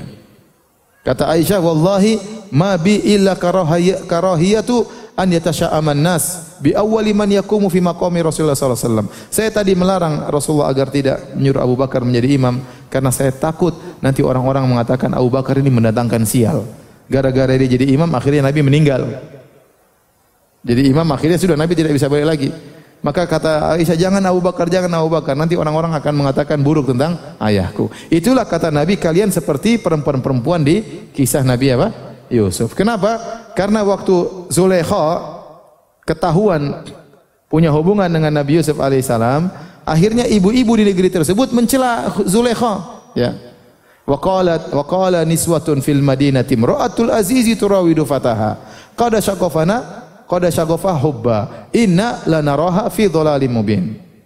Falamma sami'at bi makrihinna. Kata Allah dalam surat Yusuf, maka berkatalah ibu-ibu di kota Mesir, mereka ngejek Zulaikha, kata mereka, "Lihat Zulaikha, masa punya hubungan sama pembantunya Yusuf? Kami melihatnya Zulaikha itu berada dalam kesesatan yang nyata." Apa kata Allah? "Falamma sami'at bi makrihinna." Tatkala Zulaikha mendengar tentang makar ibu-ibu tersebut, Ternyata mereka mencela Zulaikha itu supaya mereka diundang untuk juga lihat Yusuf. Paham? Alaihissalam. Makanya Allah menamakan dengan makar. Jadi ucapan mereka tidak sesuai dengan isi hati mereka. Paham? Ucapan mereka tidak sesuai dengan isi hati mereka. Itulah Nabi mengatakan kepada Aisyah, kali engkau Aisyah seperti wanita-wanita di kisah Nabi Yusuf. Engkau mengatakan Abu Bakar itu jangan jadi imam karena takut nangis. Sebenarnya kau ada niat lain dalam hatimu. Khawatir nanti orang-orang apa? Mengatakan sial Abu Bakar gara-gara dia jadi imam akhirnya Nabi tidak bisa lagi jadi imam berarti meninggal dunia. Itu aja sebenarnya. Taib. Tatkala Nabi semakin parah, Abu Bakar yang menjadi imam selama 3 hari. Da'an Nabi sallallahu alaihi wasallam Fatimah bintahu fi syaqwaha alladhi khubidha fihi. Maka Nabi panggil Fatimah, putrinya yang sangat dia cintai. Ya. Dan semua anak-anak Nabi sudah meninggal waktu itu. Tinggal siapa? Fatimah satu-satunya yang masih hidup. Kata Aisyah, akbalat Fatimah tu tamshi ka'anna misyataha masyun Nabi sallallahu alaihi wasallam. Maka datanglah Fatimah masuk ke rumah dan Aisyah lihat cara jalannya Fatimah persis seperti cara jalan bapaknya Rasulullah sallallahu alaihi wasallam. Faqala Nabi sallallahu alaihi wasallam marhaban bibnati. Nabi berkata, selamat datang wahai putriku. Tsumma ajlasa an yaminihi. Kemudian Nabi meletakkan menundukkan Fatimah di sebelah kanannya, au an shimali atau sebelah kirinya. Tsumma asarra ilaiha haditsan fabakat. Lalu Nabi membisikkan sesuatu kepada Fatimah. Istri Nabi ada hadir. Nabi bisikkan sesuatu kepada Fatimah, Fatimah pun menangis. Faqultu laha lima tabqin. Aku bertanya kepada Fatimah, kenapa engkau menangis? Tsumma asarra ilaiha haditsan fadhahikat. Kemudian Nabi waktu lihat Fatimah menangis, Nabi bisikkan lagi sesuatu. Akhirnya Fatimah pun tersenyum atau tertawa. Faqultu ma ra'aitukal yaumi farhan aqrab min huzn. Aku tidak pernah melihat seperti hari ini. Baru saja menangis tiba-tiba tersenyum. Ada apa gerangan? Fasa'altuha amma qal. Aku bertanya kepada Fatimah, ya, apa tadi yang diucapkan oleh Rasulullah kepada engkau? Kata Fatimah, ma kuntu li ufshiya sirra Rasulullah sallallahu alaihi wasallam hatta qubida Nabi sallallahu alaihi wasallam. Fasa'altuha. Kata Fatimah, aku tidak ingin membeberkan, rahasia Nabi sallallahu alaihi wasallam. Sampai tatkala Nabi meninggal dunia, maka aku bertanya kepada Fatimah, apa yang dibisikkan oleh Nabi kepada engkau? Maka Fatimah pun bercerita, inna Jibril, Rasulullah berkata kepada aku, membisikkan kepada aku, sungguhnya Jibril setiap tahun mengajari aku Al-Qur'an. Tetapi tahun ini Jibril tidak biasa. Biasanya cuma sekali, kali ini Jibril mengajarkan aku Al-Qur'an 2 kali. Wala urahu illa hadara ajali, dan menurutku ini tanda bahwasanya aku akan meninggal dunia. Wa innaki awwalu ahli baitin lahaqan bi, dan sungguhnya engkau adalah keluargaku yang pertama kali menyusulku. Fabakaitu, maka tatkala itulah aku menangis. Kemudian Nabi bisikan lagi, kata Nabi, amatardhaina an takuni sayyidatan nisa'i ahli jannah au nisa'il mu'minin. Tidakkah kau suka wahai Fatimah engkau menjadi pemimpin para wanita di surga, atau engkau menjadi pemimpin bagi wanita kaum mukminin? Fadhahiktu lidzalik, maka aku gembira tatkala mendengar hal tersebut, ya. Lihat hadis ini tentang keutamaan siapa? Keutamaan Fatimah. Yang meriwayatkan siapa? Aisyah radhiyallahu taala anha. Jadi jangan dibilang Aisyah ribut sama Fatimah. Kalau ternyata Aisyah benci sama Fatimah, tentu Aisyah tidak akan menyampaikan hadis tentang keutamaan siapa? Fatimah. Ini Aisyah cerita tentang keutamaan Fatimah, bagaimana Nabi berkata, apakah kau suka engkau menjadi pemimpin para wanita surga di surga kelak? Hadirin hadirat yang dirahmati Allah Subhanahu wa taala. 3 hari sebelum Nabi wafat, Nabi memberi wejangan agar seorang berbaik sangka kepada Allah Subhanahu wa taala. Jibril bin Abdillah berkata, "Sami'tu Nabiyya sallallahu alaihi wasallam qabla wafatihi bi thalath."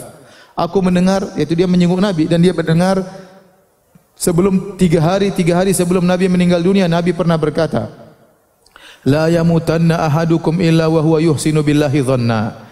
Janganlah sekali-sekali salah seorang dari kalian meninggal kecuali dia berbaik sangka kepada Allah Subhanahu wa taala. Itu di antara wejangan Nabi sebelum meninggal dunia, agar seorang berbaik sangka tatkala akan meninggal dunia. Kemudian 2 hari atau sehari sebelum wafat, pada hari Sabtu atau hari Ahad, beliau wafatnya hari Senin. Ketika hari Sabtu hari Ahad atau hari Ahad, beliau merasakan penyakit pada dirinya berkurang, seakan-akan beliau agak segar badannya. Maka beliau salat nekat salat zuhur. Nabi SAW dalam kondisi sakit berusaha tetap apa? Salat.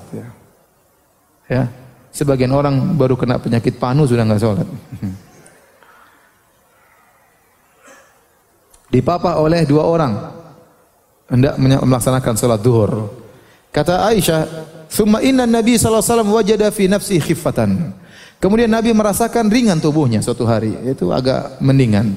Fa kharaja baina rajulaini, adahuma ahaduhuma al-Abbas li salati adh-dhuhri wa Abu Bakar li salli bin nas. Maka Nabi pun dipopong oleh dua orang. Satunya Al-Abbas, satunya dalam riwayat Ali bin Abi Thalib dipopong menuju ke masjid, sementara Abu Bakar sedang mengimami orang salat. Abu Bakar sedang jadi imam. Falamma ra'ahu Abu Bakrin dhahaba liyata'akhkhar. Waktu Abu Bakar melihat Nabi dipopong oleh Ali bin Abi Thalib dan Al-Abbas menuju saf, Abu Bakar pun mundur untuk gabung menjadi apa? Makmum. Fa auma ilaihi Nabi sallallahu alaihi wasallam bi alla yata'akhkhar. Nabi mengatakan, "Diam, tetap jangan mundur." Nabi menyuruh Abu Bakar dengan isyaratnya untuk tetap, tidak usah mundur. Qala ajlisani ila jambihi. Nabi berkata kepada Abbas dan Ali bin Abi Thalib, "Dudukkan aku di samping Abu Bakar." Fa ajlasahu ila jambi Abi Bakar. Maka mereka pun mendudukkan Abu Bakar dan siapa? Bukan Nabi di sisi apa? Abu Bakar. Ini dalil bahwasanya Ali bin Abi Thalib dan Abbas tidak ikut salat dari awal. Paham? Karena mereka sedang ngurusi siapa? Nabi sallallahu alaihi wasallam. Fa ja'ala Abu Bakar yusalli. Maka Abu Bakar tetap salat jadi imam, wa huwa ya'tam bi salati Nabi sallallahu alaihi wasallam. Jadi imamnya Nabi diikuti Abu Bakar, orang-orang berimam kepada Abu Bakar. Jadi Abu Bakar berimam kepada Nabi, orang-orang berimam kepada siapa? Abu Bakar. Wa huwa ya'tam bi salati Nabi sallallahu alaihi wasallam wan nasu bi salati Abu Bakar. Abu Bakar menjadi makmumnya Nabi, orang-orang menjadi makmumnya Abu Bakar. Wa Nabi sallallahu alaihi wasallam qa'idun, sementara Nabi salatnya duduk, para sahabat salatnya berdiri. Para sahabat salatnya apa? Berdiri.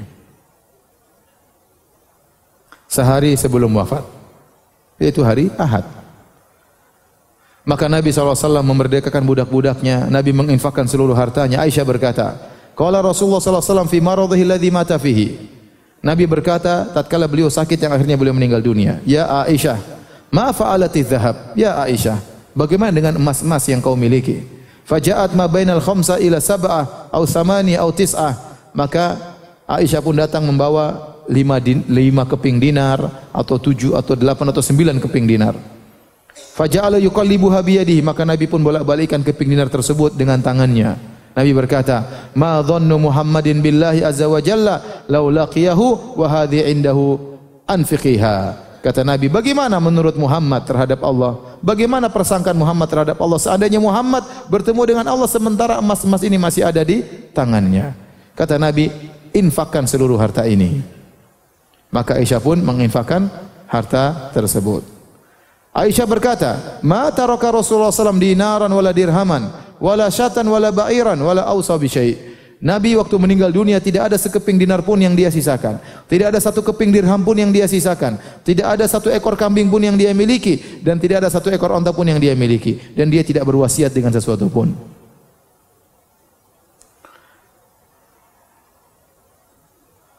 Kemudian bahkan Nabi masih punya utang. Kata Aisyah radhiyallahu anha, "Tufiya Rasulullah sallallahu alaihi wasallam wa dir'uhu marhunatun inda Yahudiyin bi 30 sa'an min syair."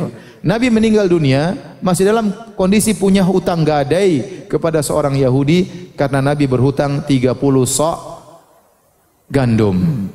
Satu sa' itu seukuran zakat fitrah. Ya taruhlah 3 kilo.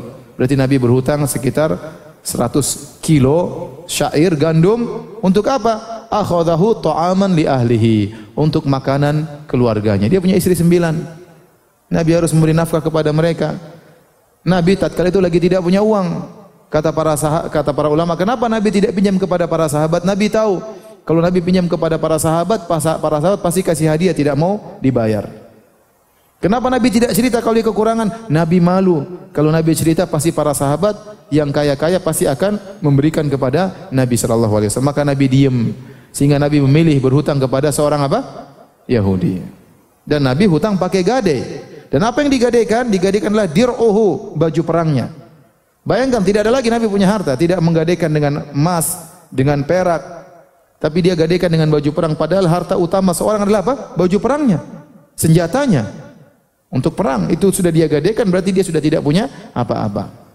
Dan dia gadaikan. Rasulullah utang buat apa? Bukan buat macam-macam ya.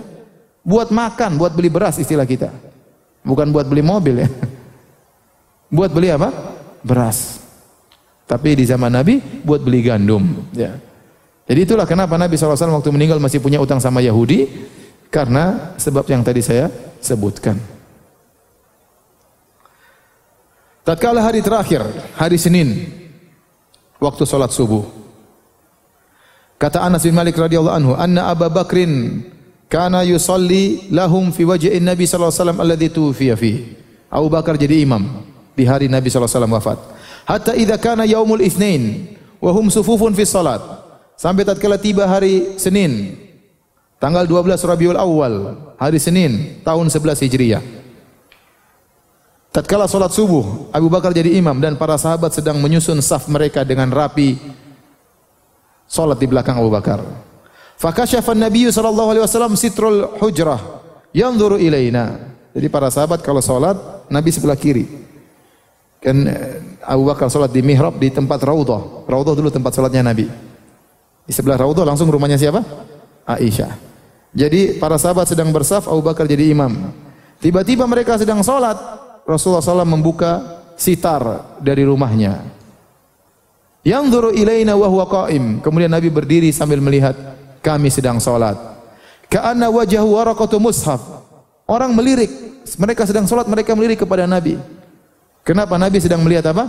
Mereka. Kata Anas bin Malik, seakan-akan wajah Nabi seperti lembaran mushaf Al-Quran.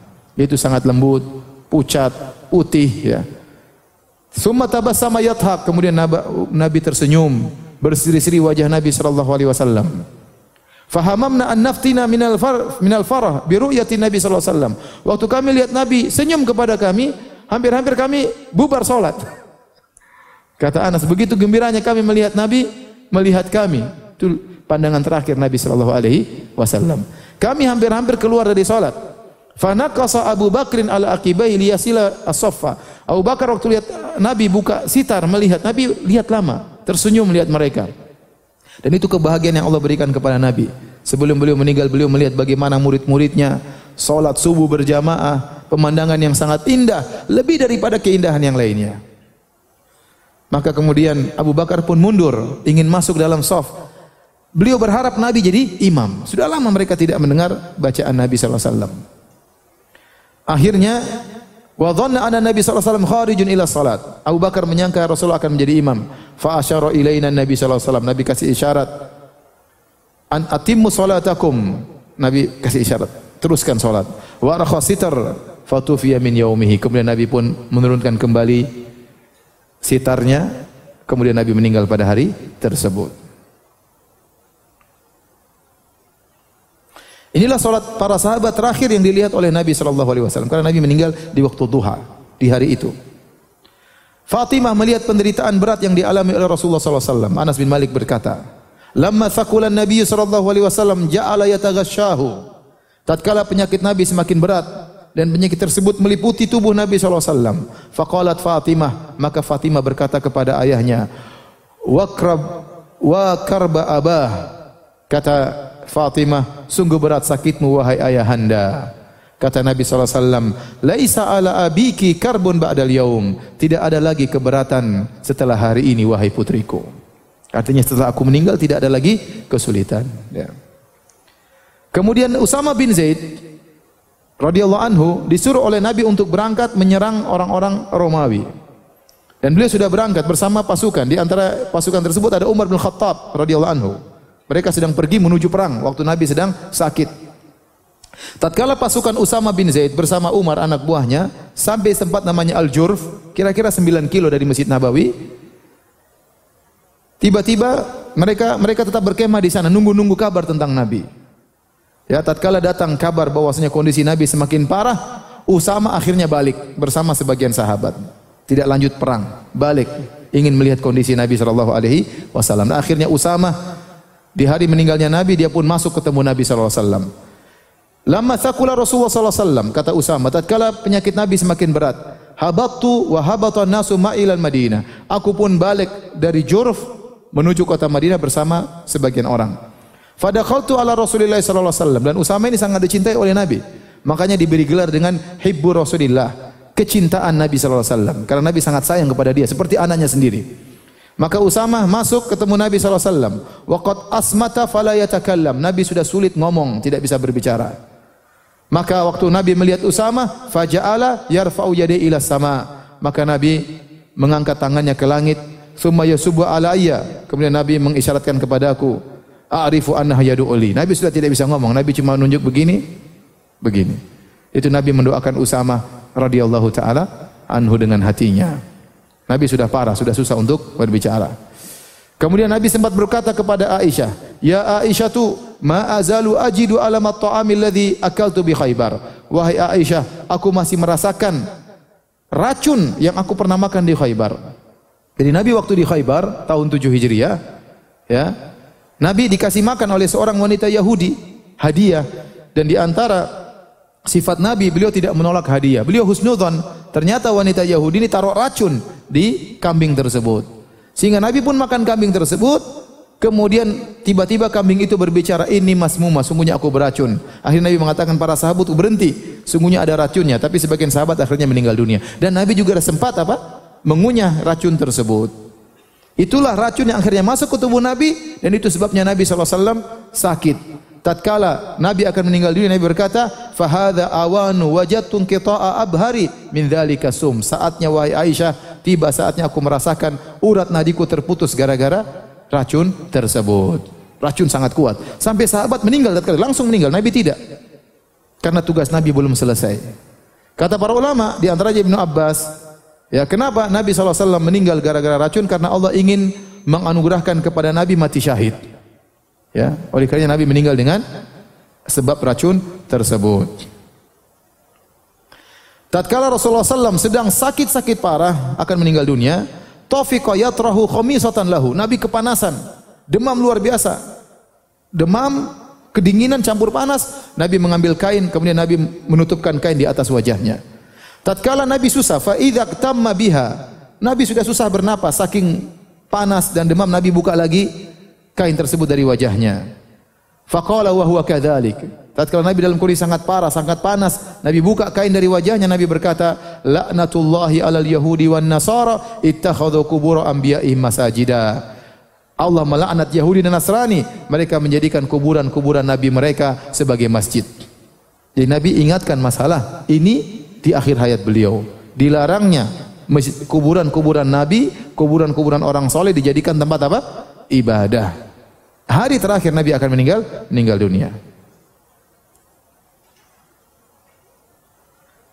Dalam riwayat yang lain, kata Aisyah, qala fi maradhihi alladhi mata fihi. Nabi berkata di hari tatkala beliau meninggal dunia, di sakit yang beliau meninggal dunia, la'anallahu al-yahuda wan nasara ittakhadhu qubur anbiya'i masajida. Allah melaknat Yahudi dan Nasrani, mereka menjadikan kuburan-kuburan nabi mereka sebagai masjid.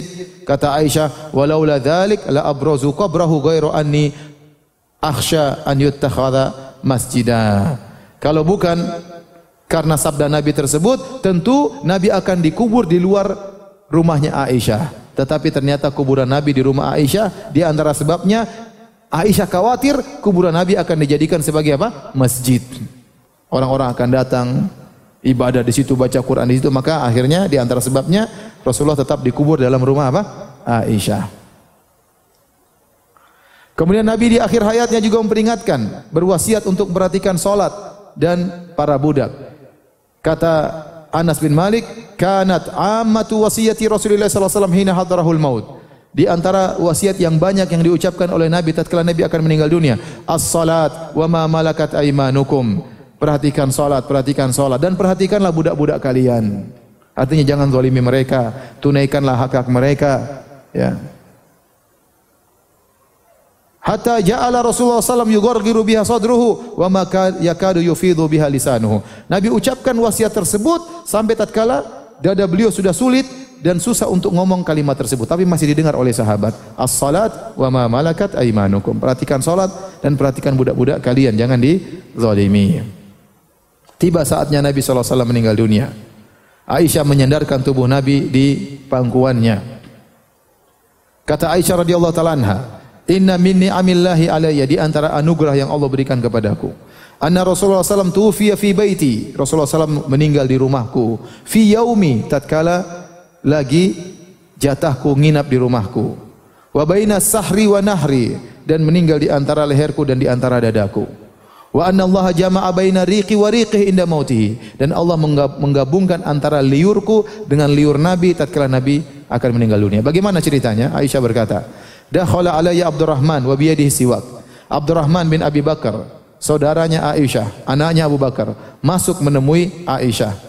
Wa biyadihi siwak, dan ternyata dia sedang bersiwak, di tangannya ada siwak. Sedang ada siwak. Wa ana musnidatun Rasulullah sallallahu alaihi wasallam, dan aku sedang menyandarkan Nabi di dadaku. Fa ra'aituhu yanzuru ilaihi, maka aku lihat Nabi melihat kepada siwak yang dibawa oleh Abdurrahman. Fa araftu annahu yuhibbus siwak, maka aku tahu Nabi ingin bersiwak. Aku berkata, akhudhuhu lak, wahai Rasulullah, apakah kau ingin bersiwak? Aku ambil siwak untuk engkau. Fa asyara bi ra'sihi. Nabi hanya menundukkan, mengangguk, tidak bisa lagi berbicara. Yaitu iya. Fatanawaltuhu fastadda alaihi. Aku pun mengambil siwak untuk Nabi. Kalau Nabi ingin bersiwak sepertinya keras. Faqultu ulayyinhu lak, aku lembutkan siwaknya Rasulullah. Rasulullah menganggukkan lagi kepalanya. Maka Aisyah pun menggigit-gigit siwak tersebut supaya lembut. Supaya lembut. Disitulah air liur Nabi bercampur dengan air liur siapa? Aisyah. Falayantuhu. Kemudian aku pun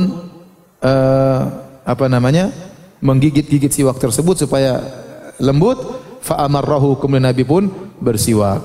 Wa baina yadihi raqwatun aw ulbatun fiha ma. Di depan Nabi ada sebuah tempat isinya air. Faja'ala yudkhilu yadihi fil ma. Kemudian dia pun masukkan kedua tangannya di air tersebut. Fayamsahu bihi mawajah. Kemudian dia usapkan air tersebut ke wajahnya. Yaqul, la ilaha illallah, inna lil mauti sakaratin. La ilaha illallah, sungguhnya pada kematian itu ada keberat, ada sesuatu yang berat. Menghadapi kematian ada sakarat. Sakarat itu secara bahasa artinya syiddah, sesuatu yang berat dihadapi orang sebelum meninggal dunia. Tsumma nasaba yadahu. Kemudian Nabi mengangkat jarinya. Faja'alah yaqul, tiba-tiba dia berkata, fir rafiqil a'la, bersama ar-rafiqil a'la, hatta qubida wa malat yadu. Kemudian beliau meninggal, akhirnya tangannya pun jatuh. Ucapan terakhir yang diucapkan oleh Nabi sallallahu alaihi wasallam, fi rafiqil a'la. Disebutkan dalam riwayat yang lain, waktu Nabi mulai bersiwak, kata Aisyah, fa ma ra'aitu Rasulullah sallallahu alaihi wasallam istanna istinanan qad ahsana minhu. Aku tidak pernah melihat Nabi bersiwak lebih indah daripada tatkala dia bersiwak tatkala itu. Ya. Kemudian dalam riwayat yang lain, ya, Rasulullah sallallahu alaihi wasallam pingsan sebelum meninggal dunia. Wa ra'suhu ala fakhidhi Aisyah, gushi alaihi. Rasulullah sallallahu kepalanya di paha Aisyah. Kemudian Rasulullah sallallahu pingsan. Falamma afaqa, waktu Nabi sadar, syakhasa basaru nahwa saqafil bait. Beliau melihat pandangan ke arah atap rumah, kemudian beliau berkata, Allahumma fir rafiqil a'la. Ya Allah, sertakanlah aku bersama ar-rafiqil a'la. Ar-rafiqil a'la itu maksudnya apa? Ada dua tafsir yang mengatakan Allah Subhanahu wa taala yang Maha Lembut, artinya sertakanlah diriku bersama Engkau ya Allah. Ada tafsiran yang lain, ini pendapat jumhur ulama, ar-rafiqul a'la yaitu orang-orang yang Allah sebutkan dalam surat An-Nisa, ulaika alladziina an'ama 'alaihim minan nabiyyin wasiddiqin wasyuhada' wassalihin wa hasuna ulaika rafiqa.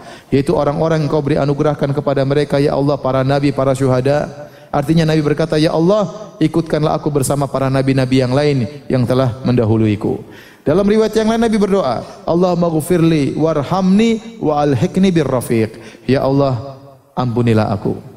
Ya Allah, kasihanilah aku. Ya Allah, sertakanlah aku bersama para anbiya yang telah meninggal sebelumku.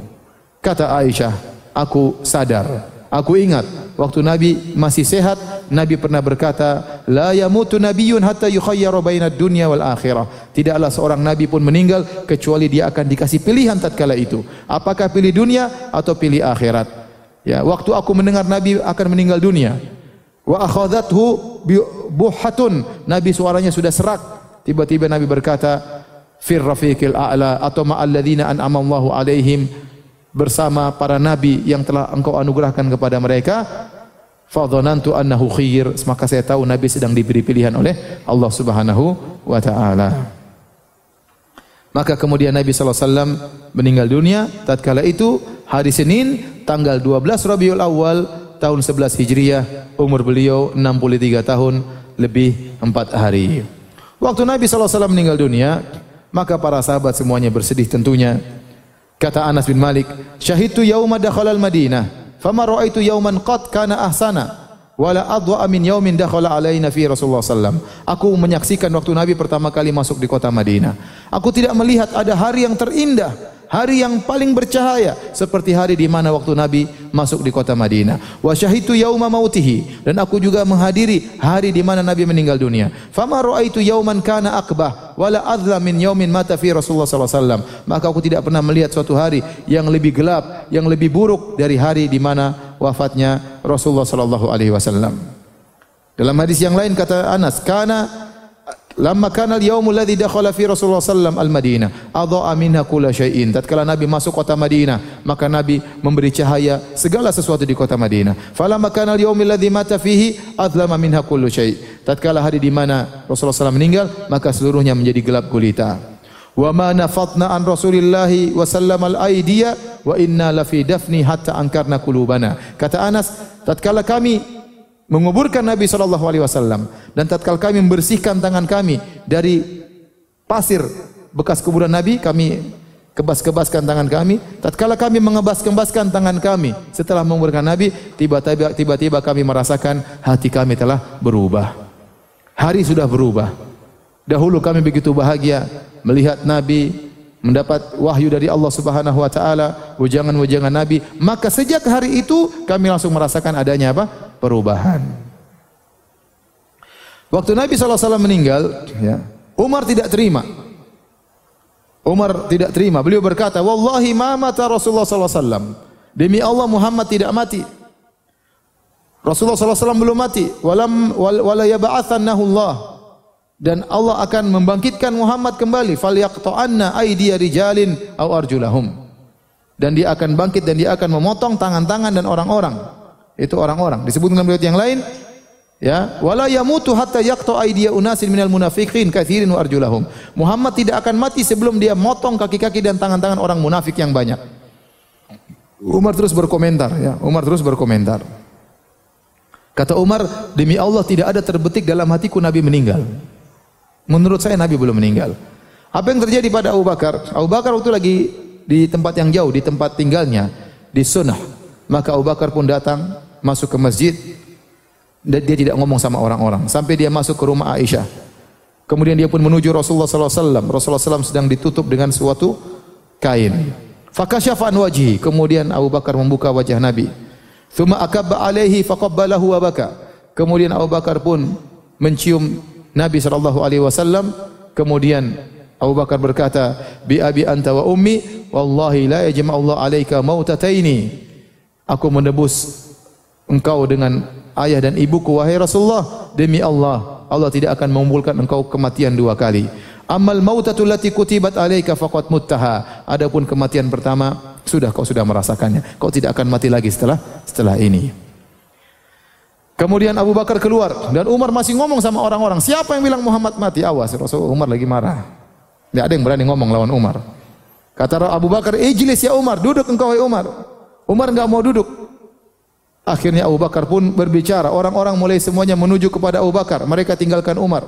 Kemudian Abu Bakar berkhutbah. Kata Abu Bakar, "Amma ba'du." Kemudian daripada itu, "Faman kana minkum ya'budu Muhammadan fa inna Muhammadan qad mat." Barang siapa di antara kalian yang menyembah Muhammad, Muhammad telah meninggal dunia. "Wa man kana minkum ya'budu Allah fa inna Allah hayyun la yamut." Barang siapa yang menyembah Allah, maka Allah akan maha hidup dan tidak akan mati. Kemudian qala Allah taala, kemudian Abu Bakar bacakan firman Allah, "Wa ma Muhammadun illa rasulun qad khalat min qablihi rusul."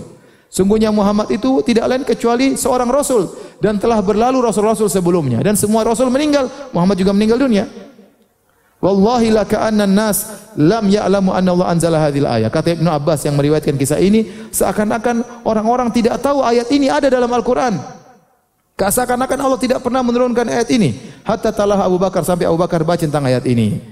Fatalaqaha minhun nasu kulluh, maka orang-orang semua menerima ujangan Abu Bakar radhiyallahu taala anhu, fama asma'u basyara minan nas illa yatluha, maka semua orang baca ayat tersebut. Wa ma Muhammadun illa rasulun qad khalat min qablihi rusul afa immata aw qutilan qalabatum ala aqabikum, tidaklah Muhammad hanya seorang rasul, telah berlalu rasul-rasul sebelumnya, apa kalau dia mati atau terbunuh kalian akan berbalik? Rasulullah akan meninggal, dia manusia sebagaimana yang lainnya. Kata Umar waktu mendengar bacaan Abu Bakar, wallahi ma huwa illa an sami'tu Abu Bakrin talaha fa aqirtu, tidaklah aku mendengar Abu Bakar membaca kecuali aku pun terjatuh, tidak kuat lagi. Hatta ma tuqilluni rijlaya, kedua kakiku aku pun lemas, kedua kakiku tidak bisa menahanku. Hatta ahwaitu ilal ardi hina sami'tu talaha, aku pun terjatuh, tersungkur tatkala aku mendengar Abu Bakar membaca ayat tersebut. Alimtu anna Nabi sallallahu alaihi wasallam qad mat, maka aku tahu Rasulullah sallallahu alaihi wasallam sudah meninggal dunia. Fatimah kemudian berkata tatkala tahu ayahnya meninggal, ya abata ajaba rabban da'ahu, wahai ayahanda, ya engkau telah menjawab panggilan Rabbmu. Ya abata man jannatul firdausi ma'wahu, wahai ayahanda, sungguhnya Firdaus, surga Firdaus adalah tempatmu. Wa ya abata ila Jibril nan'ahu, wahai ayahanda, kami kabarkan kepada Jibril tentang kematianmu. Demikian para hadirin dan hadirat yang dirahmati Allah Subhanahu wa taala, kisah wafatnya Nabi sallallahu alaihi wasallam, ya, di antara faedah yang bisa kita ambil bahwasanya Nabi hanyalah manusia. Beliau mengalami apa yang dialami oleh manusia, beliau sakit, beliau menikah, beliau punya anak, ya, beliau pingsan, ya, beliau tidur, ya. Beliau meninggal dunia sebagaimana manusia yang lain. Kemudian juga ini dalil bahwasanya Rasulullah SAW juga mengalami sakaratul maut. Oleh karenanya Aisyah radhiyallahu taala anha pernah berkata, ya, mata Nabi sallallahu alaihi wasallam wa innahu la baina haqinati wa dhaqinati. Rasulullah sallallahu meninggal di pangkuanku. Fala akrau syiddatal maut li ahadin abadan. Setelah itu aku tidak mengapa ada orang meninggal dalam kondisi susah. Ba'da Nabi sallallahu alaihi wasallam, karena Nabi juga meninggalnya mengalami kesulitan sebelum meninggal dunia. Kata beliau, ma'aqbitu ahadan bihauni mautin ba'dal ladzi ra'aitu min siddati mauti Rasulullah sallallahu alaihi wasallam. Aku tidak pernah cemburu kepada orang yang meninggal dengan mudah setelah aku melihat ternyata Rasulullah sallallahu alaihi wasallam juga mengalami kesulitan tatkala meninggal dunia. Artinya apa? Bukan berarti orang soleh meninggal lantas tenang-tenang, tidak. Nabi terakhir baru dia kemudian dalam kondisi tenang. Sebelumnya mengalami sakarat. Kata para ulama demikian Nabi disempurnakan pahalanya oleh Allah Subhanahu wa taala. Sebagaimana Nabi mengalami sakit yang luar biasa, diberi ujian yang luar biasa, demikian juga Nabi diberi sakarat oleh Allah Subhanahu wa taala agar benar-benar Nabi mendapat derajat yang tinggi. Namun tatkala meninggal dengan mudahnya Nabi hanya mengatakan apa? Fi rafiqil a'la. Jadi kalau ada seorang sebelum meninggal dia merasa sakit, itu biasa. Bukan berarti orang itu buruk, enggak, ya. Tetapi waktu meninggal yang penting dia mengucapkan kata-kata yang baik seperti zikir, seperti astagfirullah, Allahumma ghfirli, seperti Allahu akbar, seperti asyhadu an la ilaha illallah, seperti astagfirullah dan yang lainnya, menunjukkan orang itu husnul khatimah. Tetapi merasakan sakarat semuanya merasakan. Saya punya kawan, dia ngerawat adiknya kena autis, ya. Dan adiknya sakit, meninggal di tangan dia. Waktu adiknya meninggal, adiknya merasakan sakarat seperti kejang-kejang, maka dia sejak itu dia langsung berhijrah. Dia mengatakan, adik saya yang tidak punya dosa mengalami sakarat, bagaimana dengan apa? Dengan saya. Akhirnya dia pun hijrah dan akhirnya sekarang sudah sering ngaji. Jadi maksud saya, bukan berarti kalau ada orang tatkala meninggal kemudian sakit, panas, berat, bukan berarti dia orang buruk, tidak. Nabi saja pun mengalami apa? Demikian. Innalil mauti sakarat. Sungguhnya pada kematian ada rasa berat yang dialami oleh seorang akan meninggal dunia sebagai penyempurna pahalanya di sisi Allah Subhanahu wa taala. Demikian wallahu alam bisawab kajian yang bisa kita sampaikan. Tidak ada tanya jawab, ya. Demikian, sudah mau salat Jumat, ya. Demikian subhanakallah bihamdik asyhadu an la ilaha illa anta astaghfiruka wa atubu ilaik. Assalamualaikum warahmatullahi wabarakatuh.